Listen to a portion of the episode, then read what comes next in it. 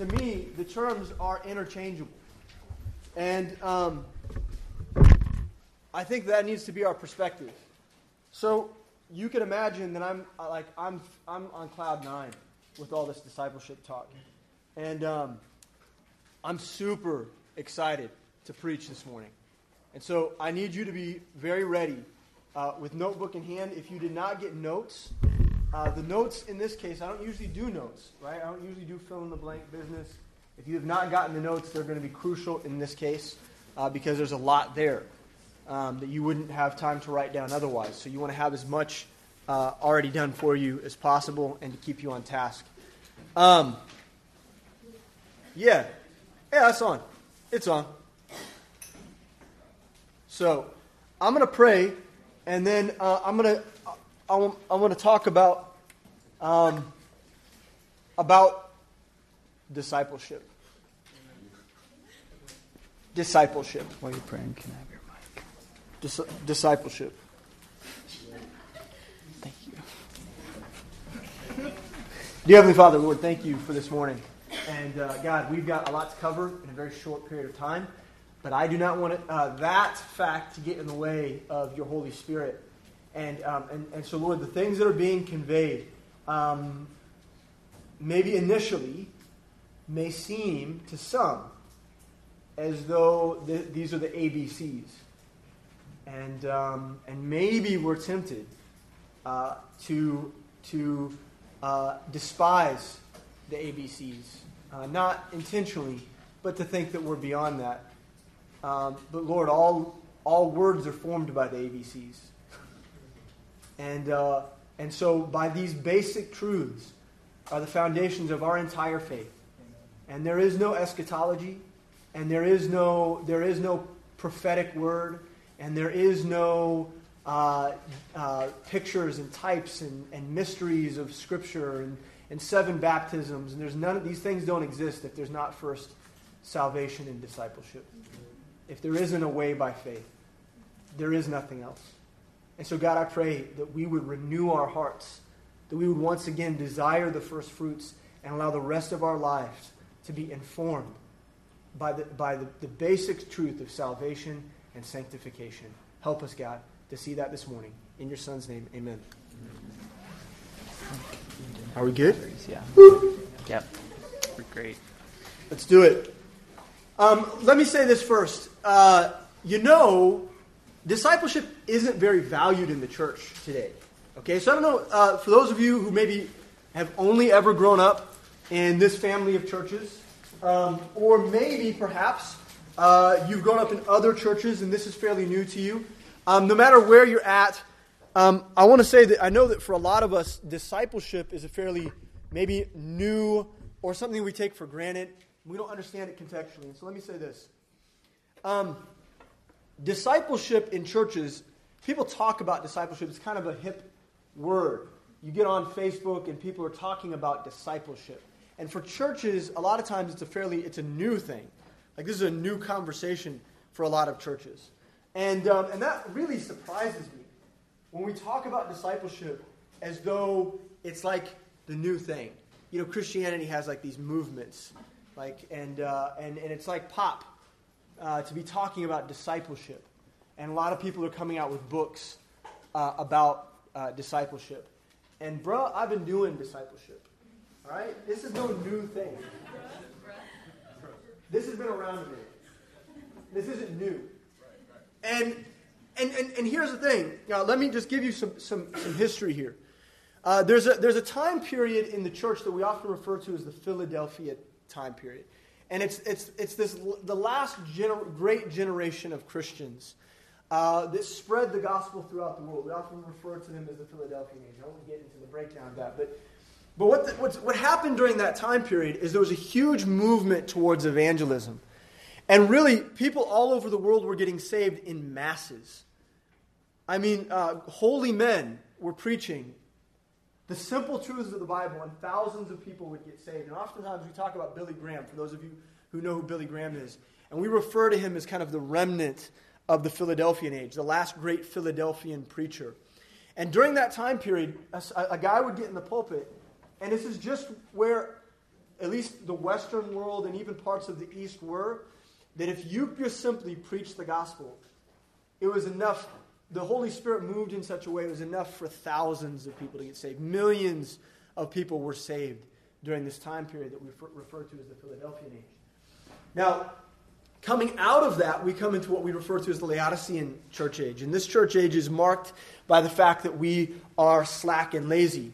And I want to, I, have I've written in journal about this a little bit, and I'm only just beginning to articulate, like, historically what this means. But, but, but somewhere along the way, uh, near the end of the Philadelphian age, what we see is all of these people getting saved, but people not getting what we refer to as discipled. People weren't being invested in the deeper truths of Scripture. People weren't being, you know, people would get saved and they'd be kind of left to the devices of, of, of really large churches. And they weren't being guided along in a mentorship capacity the way Jesus Christ and even Paul modeled it for us. And so, you know, the beauty of the Philadelphian age is that, is that millions of people were saved. The sad part of the Philadelphian age is that as we come into the end of it, people weren't being discipled. And what we're left with now today is the residue of that. We have a church that wholly believes in evangelism. But we believe that because we're saved, that that's enough. Now, I wanna, I'm going to do an illustration. I don't usually do things like this, but I'm going to need helpers. I'm going to do, I'm gonna do a, uh, uh, a little demonstration here. And so I need two people to represent two types of Christians, okay? And so I'm going to ask Eric Phillips to come up here, and I need Brian Bustos to come up here. Okay? These two are going to represent for us two different types of Christians, okay? Um, Eric is going, you come over here on my right hand. Why does he get to be on your right hand? Um, okay. So, so Eric is going to represent for us a, a wholly devoted Christian. Oh, okay? who, who his heart is towards evangelism. And he has a heart for evangelizing the lost. And so everywhere he goes, he's preaching the gospel and he's drawing people into his church. Okay? Now, um, on, on, over here, we've got Brian. And Brian's heart is also for, for evangelism. Okay, now the difference is, is that, that Brian's heart is also towards discipling. Okay? now, now, what, what we're going to see is, is an example of, of the difference that discipleship can make. Okay? So, go evangelize one person and, and draw them into your church. Go grab one and bring them up to the front. You're, you're a little bit slow to evangelize. I thought you told him to go. No, you it. too. Oh, um. Both of you go, go find a lost soul. Okay? They're going out, they're preaching the gospel. I love that. I love that he just evangelized your, okay, okay. So, so here we are. These two, these two guys have come to know Christ. They've been they've been saved from their sins and praise God. We can rejoice, right? Can we rejoice? Yeah, yeah, yeah. Praise God. Now, now what's going to happen is Brian is going to disciple Deacon. Now, now, Eric might instill in Lon a heart to, to disciple, I mean to evangelize, but, not, but he doesn't hasn't instilled in him a heart to disciple. Okay? And so because he's not discipled, he's not going to have the same heart to evangelize. He hasn't been brought up. He's a weak believer, okay? Sorry, sorry. He's a weaker he's a weaker believer. And he doesn't he's not going to have the same fervency because Eric hasn't pressed his life into Lon. You understand? And so what we have here is another is is a situation where, where Lon's not equipped. Now, in this case, Eric, because he's an evangelist, is going to go out and, and, to, uh, and evangelize again. But in this case, Brian has replicated himself. And so both of them are going to go evangelize the lost, and they're both going to bring someone up. Ready? Go. Go. Hello. I'm here about Jesus. Okay, okay. Is it okay Yeah, sure. Disciple You're not going to disciple a girl, but we won't get into the. I just want to mess up everything. That's okay. It's okay. Someone else, some other woman in the church will disciple her. Okay. So are you? You're already beginning. You guys are in college, so you understand algebra, right? Kinda. Oh. You know basic math. and- Artist. and- I mean, you learned this in elementary. No. Okay. So just look look at the illustration so far. So see what's happening now. Eric, again, Eric, go evangelize. You guys have all been discipled, and you've got a heart for the world, and you've got a heart for the mission. Go evangelize. Everyone bring someone up. Come on, Gabe. Some, some are going to the uttermost. Look, deacons going to the uttermost.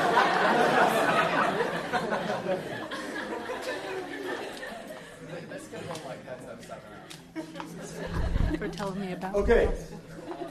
Now, now, I want you to see. Okay, we're not going to do it. This we're running out of space. Do you see the difference here? Okay. So I haven't even. I mean, we've been talking about like doctrinally how the whole New Testament is basically about this concept of investing the truth into the people that we evangelize, the people that have come to know the Lord. We, we invest truth in them at a deeper level so that they are more sanctified and more prepared to give an answer uh, for the joy that's in them. Right? And that's what these people are doing. Now, look at what happens to the church. Now, even if this process takes longer and it slows down evangelism a bit, in time, even if he was working at a rate twice the speed of Brian, right? You getting this? You stay with me now? I'm throwing it all. This is like getting the calculus. Even if he's working at twice the rate of Brian, in time, this has a greater impact on our world.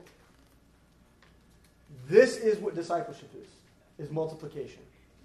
Okay, now, thank you guys. Awesome, good job. Let's give our people.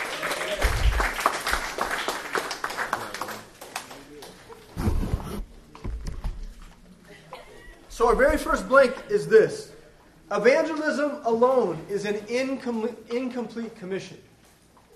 Now, some of us aren't even very good at evangelism. That's a whole nother, that's a whole nother message. Okay? Our primary objective uh, is to seek and save the lost. Um, but the commission is incomplete, okay, if we don't also disciple, okay? So evangelism and discipleship is how God uses Christians in the world. That's how he uses us. Okay? So evangelism alone is incomplete. We must invest. We must invest time. We must invest energy. We must invest knowledge. We must model. Okay? This is what we're called to do. And most of the evangelical church, okay, uh, does not understand this. And that's why, even when they, they do hear, start hearing about discipleship, their philosophy and methodology behind it a lot of times stinks. Okay? And, and, and a, lot of, a lot of people would say that this alone, like what I'm doing right now with you, is sufficient for discipleship. Okay? Now, at some level, preaching and teaching like this is a form of discipleship. All right?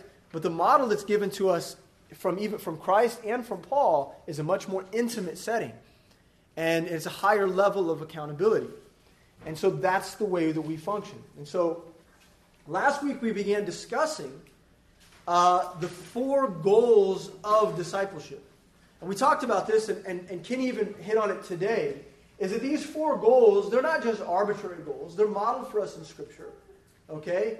And what they do is they give us a qualitative uh, way of understanding whether or not someone has successfully been invested in. So we can look at their life and say if these, these things are true, they have been successfully brought up in the Word. Okay? These four things are markers for us. And these are the things that we want to instill in our disciples. Okay? And so the message that we're preaching is twofold. It's for, A, it's for those of you who are discipling. You're already doing this work. You need to recognize those markers again, anew. And we're going to try to give you some tools along the way that help you recognize when those things are actually being achieved and, and help you to better instill these truths into the people that you're investing in. And for those of you who aren't being discipled, or who aren't being discipled, or have not yet begun this process of growth and development or it's still new to you, what we want you to recognize is just how crucial these truths are for your life. Okay, so it's twofold. Are you with me? I noticed in worship, you guys were a little flat footed. A little bit. I mean, those songs were pretty powerful. Yeah? And, and, and you just you just didn't they had it. And some of you just didn't have it this morning. And maybe it's because you're wrestling with something today. Maybe there's something heavy on you. Maybe it was a hard week. Uh, maybe you were still like writhing in pain from Kenny's message. Okay? But let's pray one more time. Um, before we get into it can we do that we need the Holy Spirit right now dear Heavenly Father uh, please be with us bless this time Help us to focus in. We need you. Uh, we need to believe this because a Christian life is incomplete unless we grab hold of what our purpose is. We need you, God. In your Son's name, amen. So, by way of review, last week we covered the first goal, and that's to be established in worship. And we define worship by our position and our posture in relation to our Creator. Now, that's very broad, and so we broke it down a little bit. And what we mean is by, by uh, position who we are in relation to who God made us to be, okay? And our posture, what that demands of us within our heart and within our lives in terms of how we react to God. A, a life of worship is, uh, uh, is devoted to posturing and positioning one's life in a proper way in light of who the Creator is to them. And that has to happen inside of you in the intimacy of your heart towards God, but also ha- has to happen in action and in deed and in work. And one has to come first. If you're not right with God in your heart, then the byproduct and the function of your life is not going to be right. You're not going to be performing and serving the Lord the way that you should. Okay? And so, and so worship is crucial in the life of the believer. And everyone who calls himself a disciple of Jesus Christ should have a heart for worship. And so we broke that down a little bit. So worship is first about attributing worth to God. All right? And I think all the blanks are here. Okay? And so we can skim through this and you don't even have look, they're up there. You don't even have to think about them. You just ignore everything I'm saying now because you've got the blank filled in. Okay? No, worship is about worth. It's about attributing value to God. Do you value God and on what level? At what, at what level do you value God? Um, you know, we are limited in, as human beings. Okay, just like the earth. The earth is limited in its resources, right? We are in, in the process of depleting it of its resources. We all recognize that, right? Call it whatever you want. But is having negative impact to destroy entire mountains. Is that not for this message? Can I not say that? If you destroy a mountain and it is no longer there, right? That has an impact on the earth. In, in time, if we continue to deplete the resources, there won't be anything left. That's just how it goes. It's limited. We are too, human beings, are limited in our resources. We have a certain amount of time, energy, life to devote. Now, here's the deal. As far as giving God proper worship, the way that we steward the resources of our life reflects what we truly believe about who God is. And if you're holding back resources, if you're investing some resources in valuing God, and, and, and our, our worth to God is, you know, there, it's present, but it's not whole, because we're holding some back for worldly endeavors, for our career, for our job, for our family, in a way that is selfish, and we're investing somewhere else, well, that robs God of something. So, worth is very important to worship. And we have to recognize that. Worship also requires a sacrificial perspective. And we looked at that from Genesis chapter 22.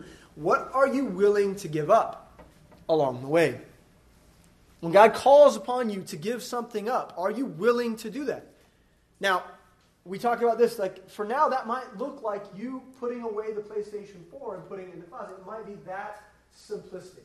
It might be that simple. That you're like, in order for me to devote my heart rightly, I have to stop watching YouTube videos for hours on end. And so I'm going to stop doing that. That's a, ba- that's a baby step.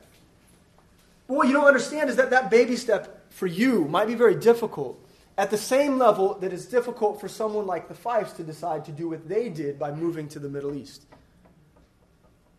At some point, James was making decisions in his life that looked like um, I'm going to stop devoting so much time to entertainment. And then you fast forward a decade and a half later, and he's like, God, you're worth everything. I'm going to get in a plane, and I'm going to fly to another place in the world, and I'm going to live there and sacrifice everything. It's the same decision. Do you understand? It's the same decision making. And it's all about what you're willing to give up. If you're not willing to give up your PlayStation 4, you are not willing to go across the room and witness. You're just you're probably not that person. So we have to understand that learning to worship is about being willing to give things up. Worship is also set up, about being set apart. Okay? God, God does not want, um, if you're not willing to be holy, then you don't really have much to offer God. If you're not willing to deal with your carnality and deal with your sin and repent of, of wickedness, then God doesn't have much for you on the agenda. You understand? And so, if you want to worship God rightly, you have to be willing to deal with things in your life that some of us in this room, quite frankly, haven't been ready to deal with at this point. If you want to call yourself a disciple of Christ, if you want to be a person of worship, then you have to recognize that you can't be like the others. You have to be set apart. Carnality is not an option for you, and it's about counting that cost. Lastly, we said that worship is communal, and we see this model for us throughout the entire Bible. People that worship God do it together. And that's going to become more important as we continue on in the stu- study of the four goals, is that doing things together, worshiping together is crucial. Like, you know what we do when we're, when we're doing, when we come together and worship, like we just did? We're, we're doing a lot of things. We're learning, we're setting our heart, we're, we're ascribing value, we're ascribing our affections towards God, but we're also rattling our sabers, if you will. Okay? And what I mean by that is when we come together, there's a, there's a part for which your voice and your voice and your voice and your voice coming together and making that sound together in harmony and you lifting your arms to God together makes a very unique thing happen. When you leave this place, you don't feel alone, do you? You might be physically alone, but you know that your other brothers and sisters in Christ have your same heart. And that's why being together and, and worshiping together in community is crucial because God never intended us to do this alone. We need one another. And that means worshiping together. That means when the, pay, the plate is passed in main service, all of us are doing our part together in community. That means when we're singing, we're together, we're all singing. That means when we're serving together, we're all serving.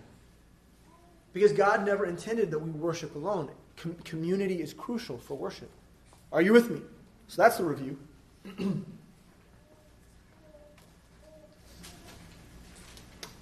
ready to move forward? Yes. Let's do it. So, worship starts in our heart, it starts in our spirit. But we must realize that true worship can only be done in light of the truth of who God is and in light of his revelation, which leads us to the next point we must be, uh, uh as believers, we must be established in the Word of God. Okay, John 4 23. But the hour cometh, and now is, when the true worshippers shall worship the Father in spirit and in truth. For the Father seeketh such to worship him. In other words, if you are just relying on singing together, right? For you to get to a place where you're ascribing the right value to God, it's not going to happen. You need the truth of God's word to inform your life in order for your worship to be right. We need the Bible, we need His truth. And so to be established in the Word of God is central to a lifestyle of faith. Every other goal, listen to me, every other of the four goals are reliant on this one. Every other goal is informed by one's willingness to seek the face of God in His Word. And the bread the sustenance of God's words keep us moving forward, walking as believers in this world. It's the only thing that will sustain us moving forward. Otherwise, we will be quickly depleted and we will fall, fall away. That is, that's what will happen. We need the word. It is our sustenance. It keeps us going. So our key point is as follows. If a disciple is not meditating on God's words, then it will be evident in all the other goals. All the other goals that we talk about. It will be, it will be clear to the discipler, to the one mentoring, to the one teaching, to the one instilling truth. It will be evident to them that this one thing isn't happening. Because all of the other goals, whether it be your fellowship, whether it be uh, your, uh, your participation in ministry, whether it be your worship, they will all be, they're all a byproduct of whether or not one is continuing to seek God's face in His Word. This is crucial, disciples. You have to, you, you have to be looking. Look, if you're, if you're seeing that someone is struggling with their worship, or they're struggling to gather with the believers in fellowship, the truth is, at the end of the day, they're not seeking God on their own. They're not going to His scriptures to find His face. So, without seeing the value of God's Word, the process of discipleship is not sustainable. It's not sustainable. You won't, if they don't ever get that God's Word is the most important thing in this world, then they will not finish discipleship. And they will keep struggling with the things that they're struggling with. And they will not move forward, and the process will be stunted. So the value of God's Word is crucial. And we discussed this at All Church Retreat. So I'm going to review this point a little bit.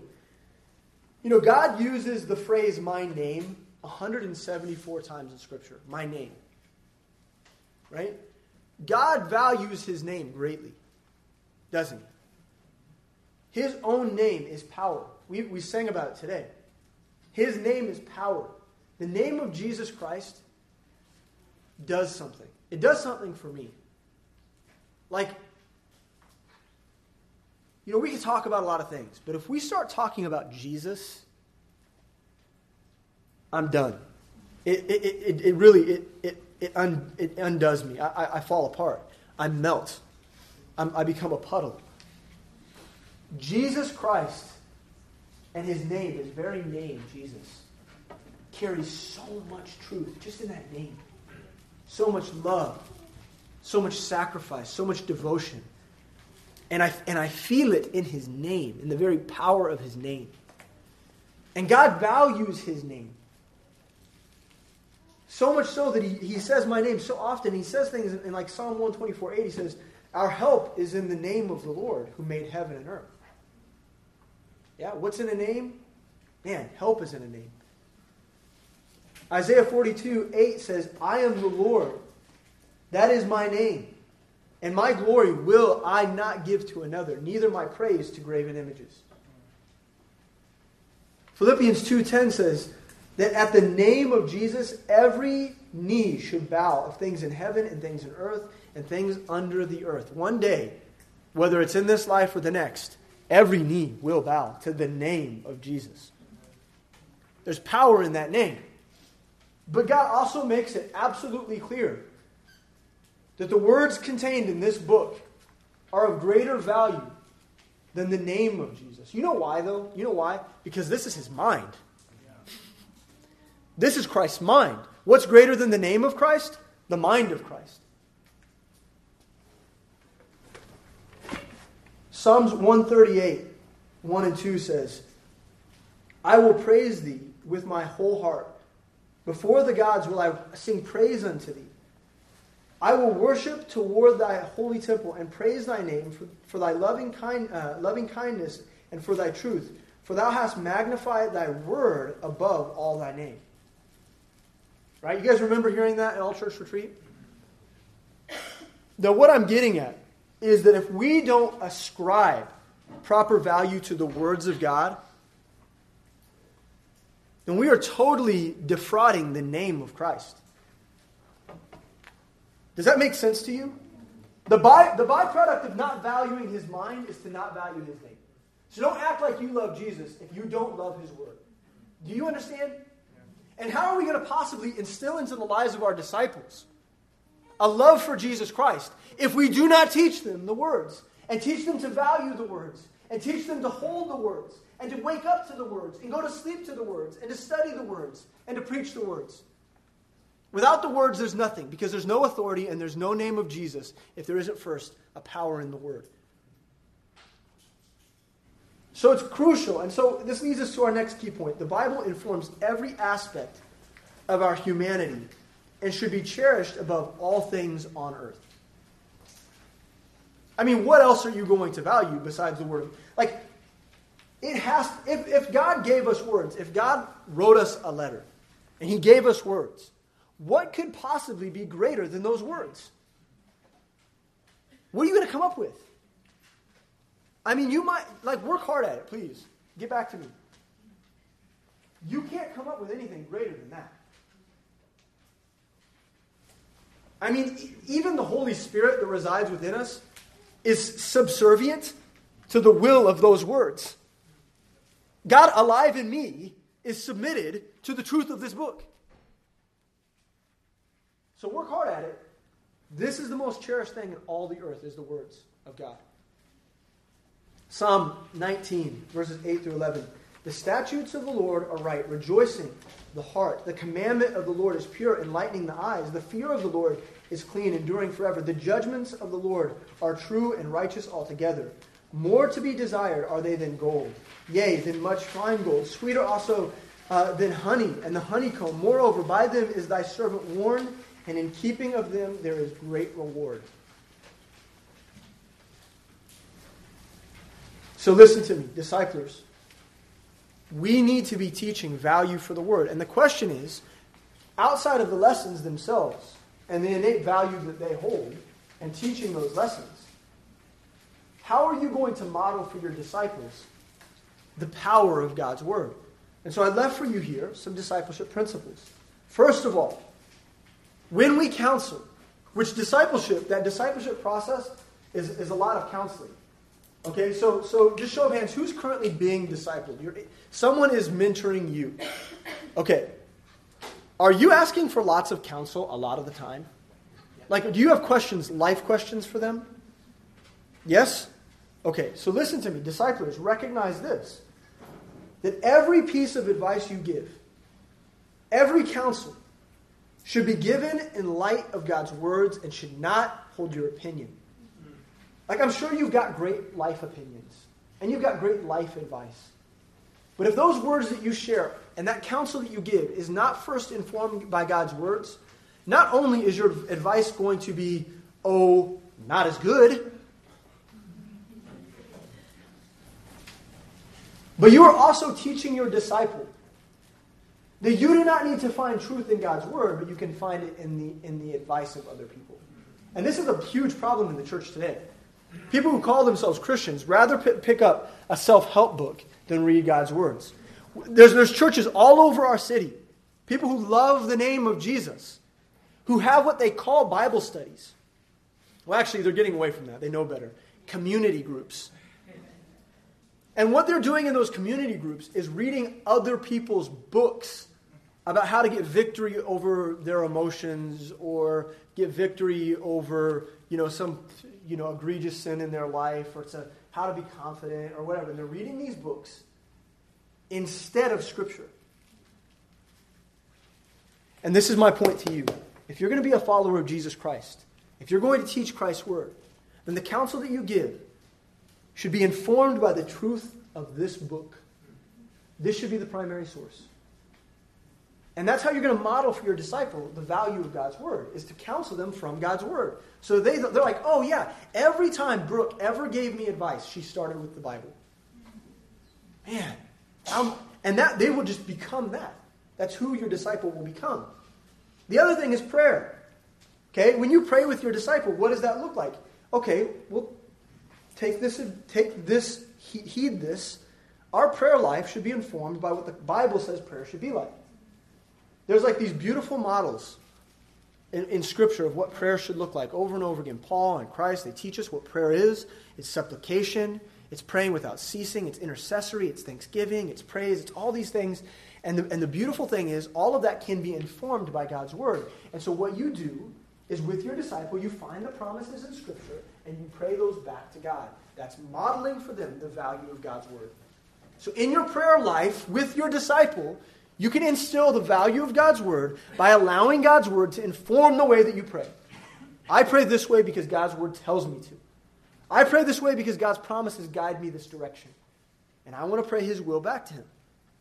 Are you guys with me? Man, man, man. Are you with me? Yeah. Small groups are crucial for teaching us to value God's word.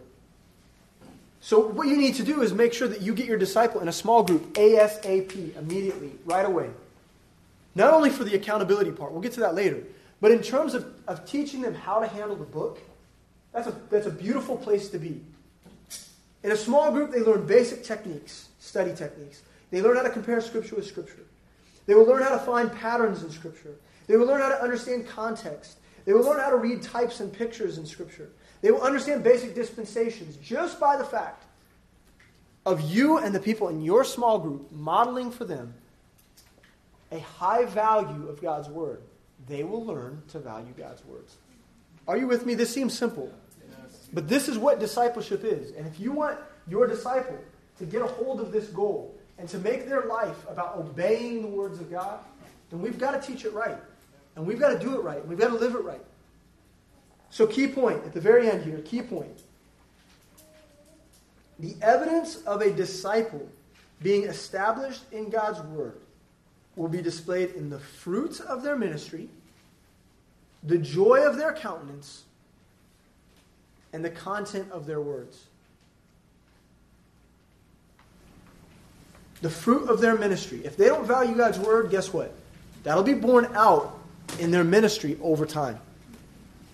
Because they won't bear fruit. They'll continue to run into a wall. But if you, if you raise someone up to value God's word, and the word comes first, well, the word doesn't come back void. And so there will be fruit. Naturally, there'll be fruit because the word doesn't come back void. The word is what brings a harvest. The word is the seed. And so if they're putting that out first, then they will bear fruit. The joy of their countenance. God's very words bring us peace. I'm not going to break that down for us, but we know that. And so the joy of their countenance, their countenance will be altered by how intimate they are with God's words, and you get to hold them accountable to that. And the content of their words, their words will begin to change. Just like Kenny talked about today. He became different. Okay?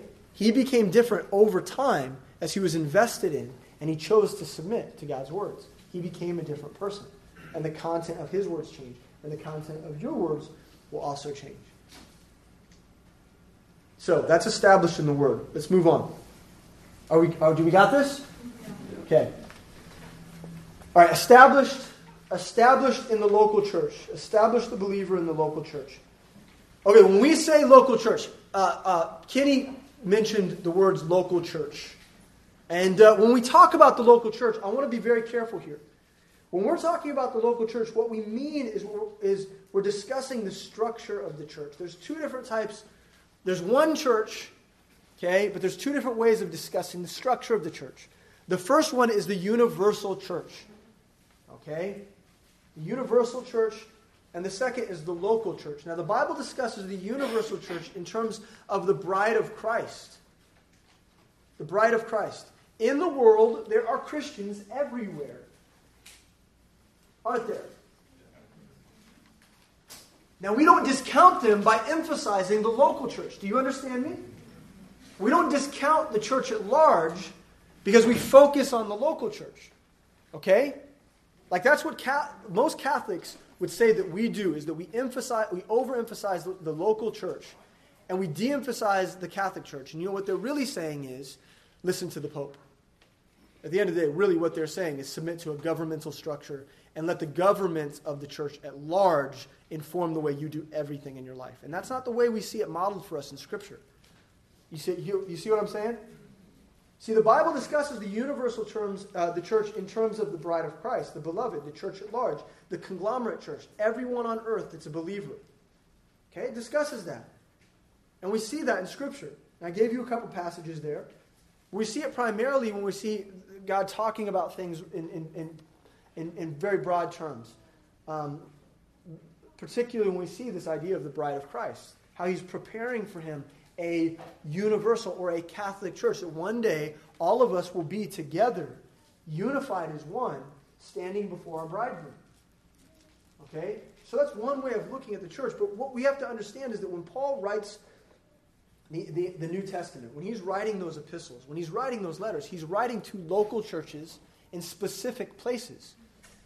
Okay? And the idea is this is the local church, the, power, the universal church is only as strong as the local churches are. And if we can get local church right, then the church as a whole will begin to grow and look the way that it should, like the bride that it should look like. When we say local church, we mean the eclectic parts of the universal church spread throughout the world. So there, so there is church in the world, and there's church in our neighborhood. You understand? There's church in the world, and then there's church in our neighborhood. And what we're talking about is church in our neighborhood. And if one wants to be used in the world, they must be fully devoted to their local congregation. Does that make sense to you? So Paul wrote letters to churches. Churches in Corinth, for instance, there were many, many house churches. Okay? There are many house churches. You alive? Yeah. Talking about house churches. Okay? and in these house churches, there was like maybe 15 people. And then maybe one another church had 40 and probably as many as 150 because in corinth we know for a fact that at least a couple churches were meeting there, there's a discussion of them meeting in like in a hall space so like maybe a large congregational space that, that could maybe hold up to 150 people. And so and so these little churches these tiny churches met in homes. Romans 16.5 talks about that. Colossians 4.15 says paul saying he says salute the brethren which are in laodicea and, and nymphas and the church which is in his house so there's these churches meeting together in small, tiny congregations, coming together for the sake of discipleship. And the model actually looks a lot like living faith, to be honest with you. Because, like the church in Corinth, all the small churches would occasionally come together and meet together. Isn't that cool? And we get to do that. We do that with our family of churches, all church retreat and mission focus. That's like what the church in Corinth did. Those small little churches would come together and they'd travel and meet together some of them would travel hours by foot to come and meet together occasionally as a large family, just like we do. Isn't that cool? Now, each local church had their own DNA, and that's clear by the letters, isn't it? Corinth wasn't like the church in Rome, and the church in Rome wasn't like the church in Colossae, and the church in Colossae wasn't like the church in Ephesus. They're all different. They all had their own DNA, each their own strengths, each their own weaknesses. But Paul established local churches didn't he? That was his primary objective was to go into these cities and raise up small local churches. And the local church is crucial to the way that we see and do church as Midtown Baptist Temple. We believe God uses the local church model to reach the world. That's what we believe. And that's why we talk about planting churches. That's why we talk that way. The local church is a place of unity, love, and fellowship. Okay, so this is our first um, umbrella. The early local church was a place where people shared life. They came together often. They learned together. They ate together. They praised together. And they had a beautiful testimony together. And they grew. People got saved. Okay, so let's look at this breakdown. The very first thing we see in Acts chapter 2, this is the, very, this is the baby church. Acts chapter 2, the baby church gets started. And God makes it very clear what was happening in that baby church. Looks like what He wants our church to look like. Okay, so principally, it's modeled for us here. So the very first thing when we hear the church being described, it says they, they continued daily. And what that means is they met often. Daily, every day even, the church came together and they met together because they recognized and valued community. They didn't try to go alone. They did it together. They did church together. They met often. And so Acts chapter 2, verse 46, and they conti- continuing daily, they met often, with one accord. With one accord. That means unity. In one accord, with one voice in the temple together. They were single minded together. Okay, so with one accord, they were unified. And breaking of bread from house to house did eat their meat with gladness and singleness of heart. They were sharing together. They were sharing life and they were sharing food. And food is important. Bible study leaders, do your, do your Bible studies a favor and have food.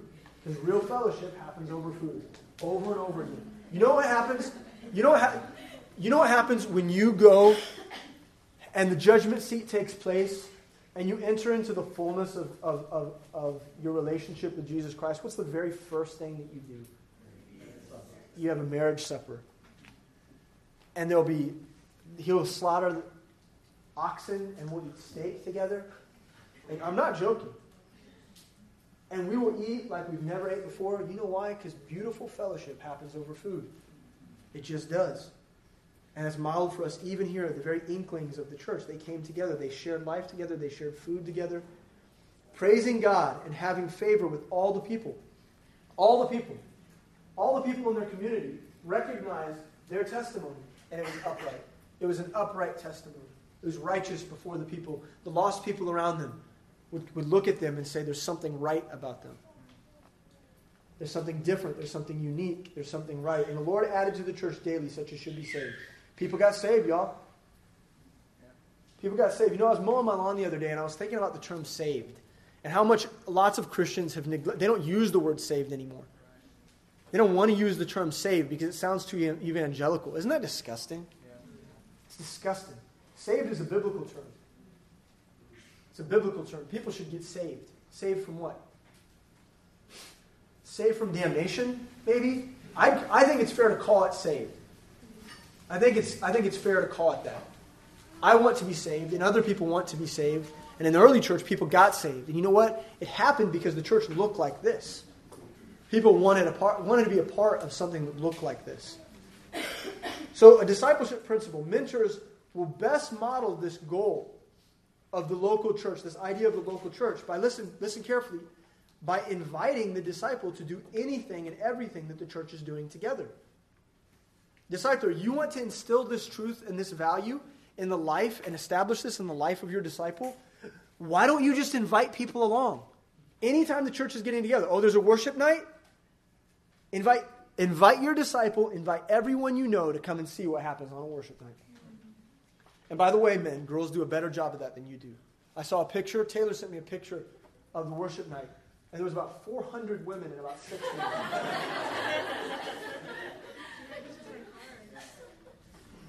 Get it together, guys. People get saved by seeing worship taking place because they see how powerful it is.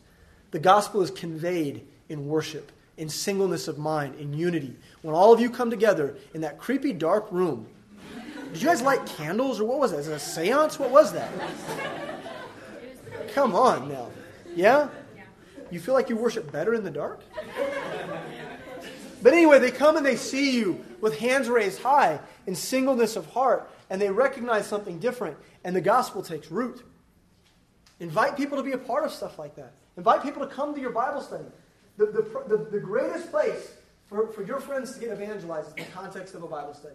Nothing more powerful than a bunch of people holding the Bible in their hand and, like, I mean, only kind of knowing what to do with it, stumbling through it in their weakness, but yet in informing and changing their lives in an instant.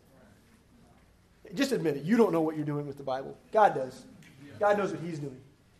And to come together in weakness like that and stand in humility before God's Word and your lives be changed, people see that and they want it.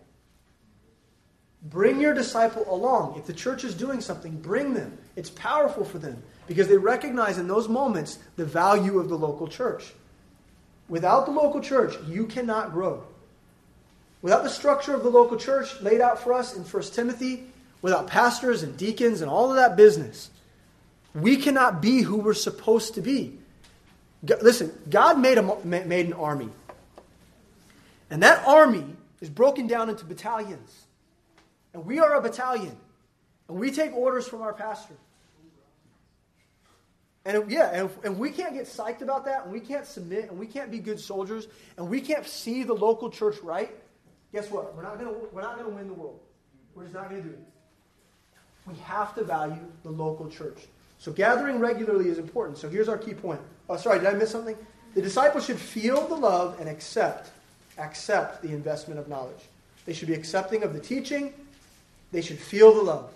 Knowledge and, and there's feelings. We love feelings. We want feelings to be right. It's good, but they should also be accepting of the truths and the knowledges, uh, the knowledge being instilled. The knowledge is Boy, I'm glad it's not plural in Scripture. It's one knowledge.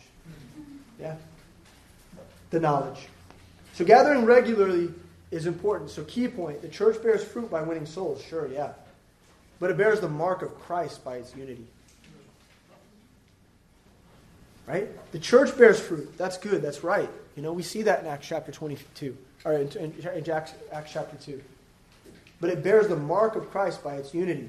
John chapter 13, 35, this is what Jesus says. By this shall all men know that you are my disciples, if you have love one to, to another. I mean, according to Jesus Christ himself, people will know that you're a follower of Christ by your heart attitude towards other people. So being together, being together regularly is important. So key point, unity is not possible without proximity.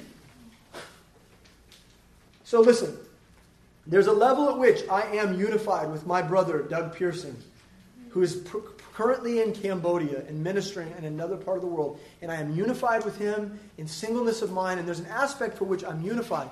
But in practice, I'm not unified with him, and that's okay. I'm not saying anything bad by that. I'm not unified with him in ministry. I'm not unified with him in terms of the local church because I'm not in proximity to him. And if, and if you want unity, and if you want to model for people John chapter 13, 35, and you love one to another, then you need the structure of the local church. And that means gathering oft. That means coming together regularly as often as possible.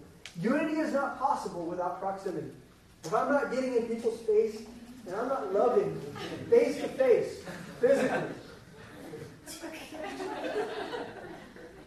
then we cannot be unified.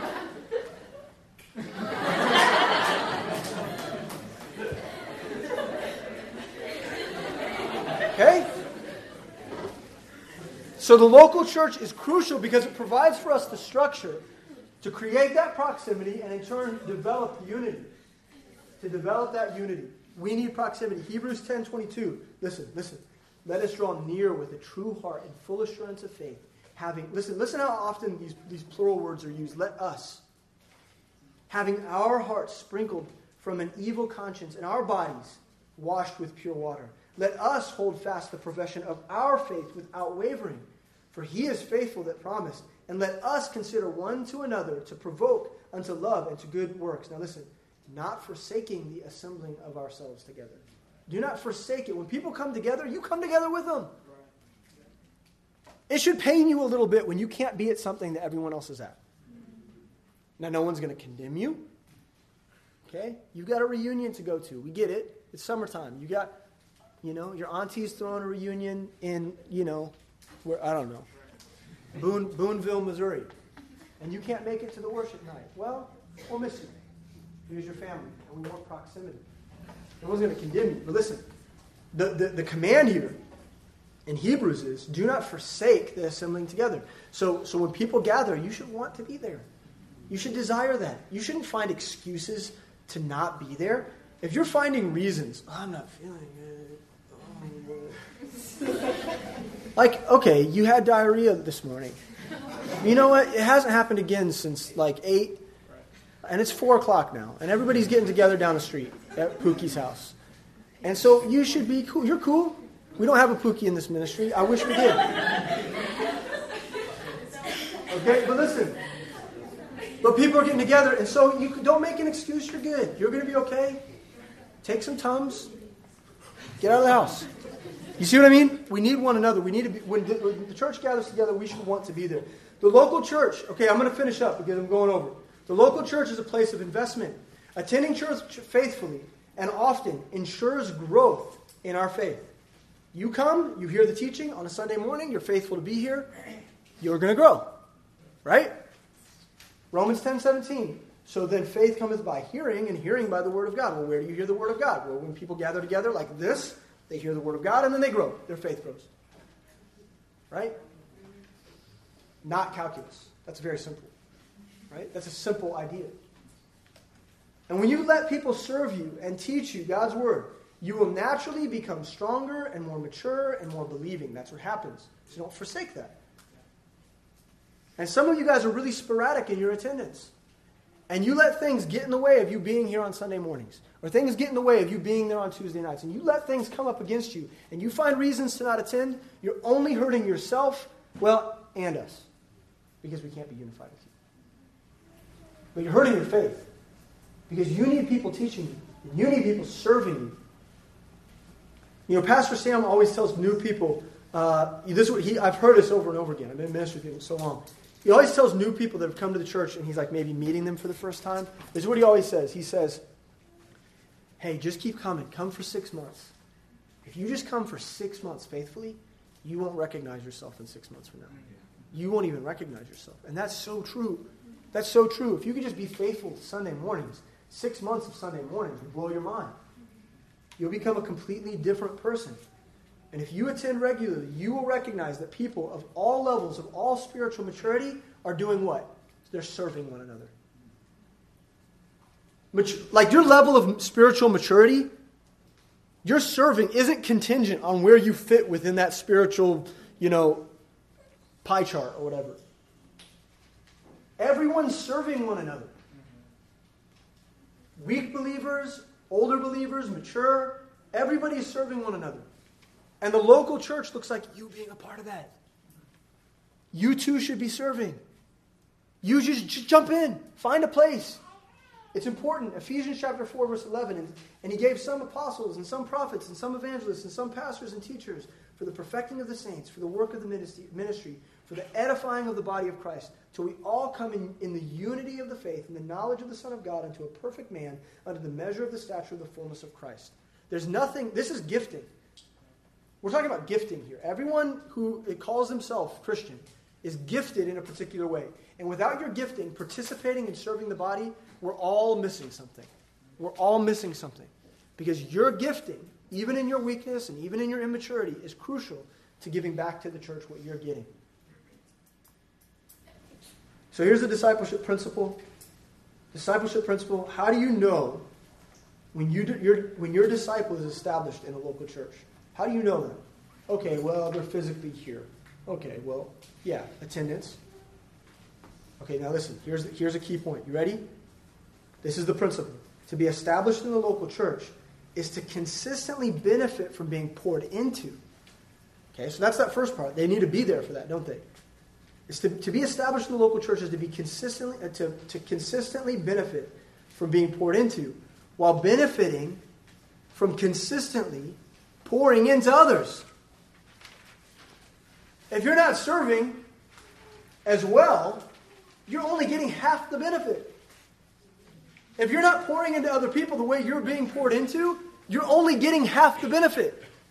If you're not serving and participating and being fitly joined together with this local church, then it's great that you're coming. But it's not sufficient for the mission. And so we measure whether or not you're successfully a part of the local church, not just by your consistent attendance, but also your consistency to invest in other people and serve as well. Does that make sense? Okay, so this is how we'll close. You can come up. We're going to do worship. We're going to worship. And if you need to hurry and get out of here, that's cool. We need people to clean up chairs, blah, blah, blah. Listen. Everyone in here, I don't care where you're at, if you recognize that there's, a, there's some weakness in, in, in, in those four goals established in your life, we've talked about three now. If there's a weakness in your four goals, you need to pray with someone about it today. You need to repent. You need to get things right. You need to get refocused. Because we cannot. We're only as strong. We're only as strong as all of us participating. And so if there's a weak link in your life, and maybe you've neglected something along the way, Kaya is weakened because of your weakness or your wickedness. So we need to get that right. We need to be unified in terms of the way that we are established. And so if there's an area of weakness, let's address that in prayer today. Some of you are questioning discipleship. You want to be discipled. You want to be invested in. You want someone teaching you the Word of God. Well, you need to talk to someone about that. You need to talk to someone about that. Some of you, right now, need to repent and sign up for D2 during this time of worship. Sign, sit where you're at and sign up for D2 or sign up for LFPI right now because you procrastinated and now it's time. So you need to take this time to repent and sign up where you sit. I love you. I'm going to pray, and then we're going to worship. And if you need to do something, do it. Okay? Dear Heavenly Father, Lord, thank you for Kaya. Um, it's amazing. I'm, I'm coming up on a year in this ministry, God. And I'm, I'm so much more grateful now for what I have in these people than when I started and it like was exciting and new. I'm I'm more excited now than I was then. And uh, and God, you're doing something. Uh, God, we had three salvations last week. Uh, we had three people, friends, come to a saving knowledge of you, pray in repentance, and call upon you as their Savior. And now, God, we're obligated to train those people and to teach them the words of, your, of, of Scripture and to, to, to, to teach them how to obey Jesus Christ. Help us to do that rightly. God, we're ready for a harvest. God, I'm, I'm, I'm telling you, I'm, I'm proclaiming, God, you've prepared us for a harvest. God, we are ready for a harvest. We've got, we've got 20, 25 of us who are ready to disciple and have no one to disciple. God, bring us a harvest this, this semester. Bring people into this congregation that we might fitly join them to this body. And we might establish in them the four goals of discipleship, the things that you've taught us from the very beginning, who to be and what to do. We need you. We need your help, God. Make us make Kaya devoted not to just evangelism, but to discipling others. That we might have power under the umbrella of the Godhead. We might we might be we might be living life on the edge the way your first generation's disciples did, your first generation church did. We want to live like they lived in terms of their commitment to you. Teach us how to do that. In your son's name, amen.